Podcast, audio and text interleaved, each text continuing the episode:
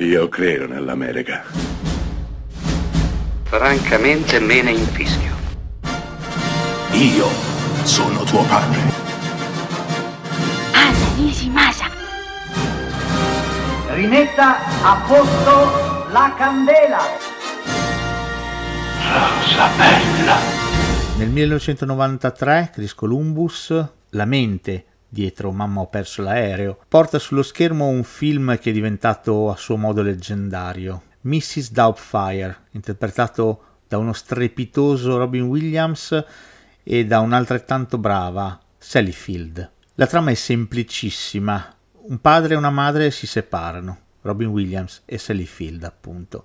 Il padre non può restare senza i figli, li adora, sono la cosa più importante della sua vita, ma in tribunale l'affido spetta alla madre. Lui avrà 2 mesi per cercarsi un lavoro, cercarsi una casa e rendersi così affidabile, ma Robin Williams non ci sta perché senza i suoi figli non riesce a stare.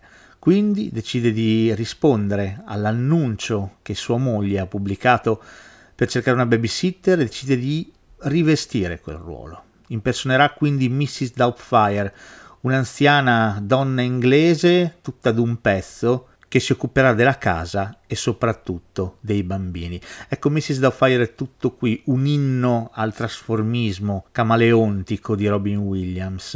Un film probabilmente scritto appositamente per lui, però a ben guardare c'è anche altro, dietro le risate, dietro le trovate, c'è tanto altro. C'è una generazione, quella degli anni 90, che faceva i conti con il divorzio e Mrs. Doubtfire di questo parla, perché non ha un finale consolatorio in cui i genitori tornano insieme e tutto va a gonfie vele. No, non è assolutamente così.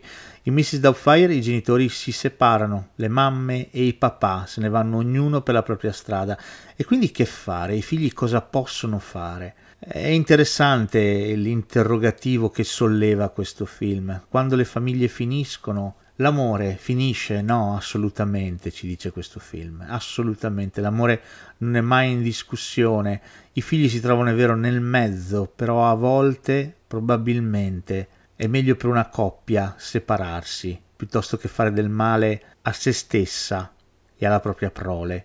Ecco che Mrs. Doubtfire è, da un certo punto di vista, una commedia rutilante, dall'altra un film toccante, un film anche drammatico a suo modo, che racconta la separazione, la divisione, la fine di qualche cosa che diventa un nuovo inizio.